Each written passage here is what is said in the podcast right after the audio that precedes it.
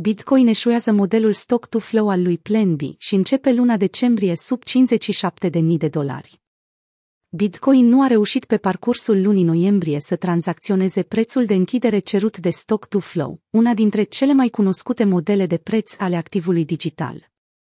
Însă Plan B, creatorul acesteia, nu renunță atât de ușor. Printr-un mesaj postat pe Twitter în 1 decembrie, el a transmis că îi mai oferă modelului o lună pentru a dovedi dacă rămâne valid sau nu.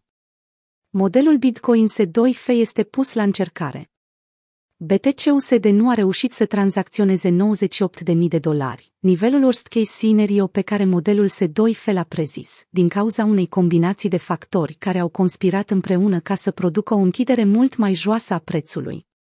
Fiind foarte aproape de 57.000, paritatea și-a ratat targetul printr-o diferență destul de mare, însă este și prima dată când acesta nu este îndeplinit cu succes.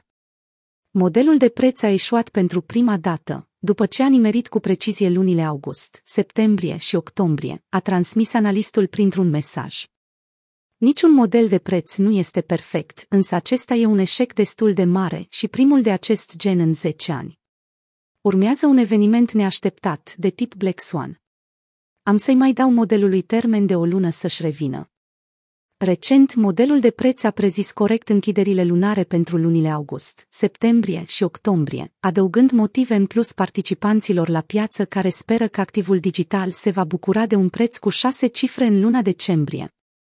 Pe măsură ce tot mai mulți traderi și analiști încep să accepte ideea că bull marketul din 2021 ar putea să dureze mai mult decât s-a anticipat, până ajunge să tranzacționeze nivelul maxim, Plenby a reiterat faptul că celelalte modeluri de preț ale sale, față de BTC, rămân intacte. Printre ele se află uneltele populare de monitorizare derivate din stock to flow, care cer ca un preț minim de 100.000 de dolari să fie tranzacționat oricând, de astăzi până în 2024 majoritatea încă se așteaptă de la Bitcoin să tranzacționeze un număr de șase cifre până la finalul anului. Un timing rău pentru cumpărători. Închiderea lunii noiembrie a coincis cu presiune de scădere impusă de vânzători asupra pieței Bitcoin. Panica din jurul noii variante a virusului respirator, împreună cu faptul că Jerome Powell, președintele Rezervei Federale, a admis că inflația nu va fi tranzitorie de la sine, au contribuit la declinul general al piețelor.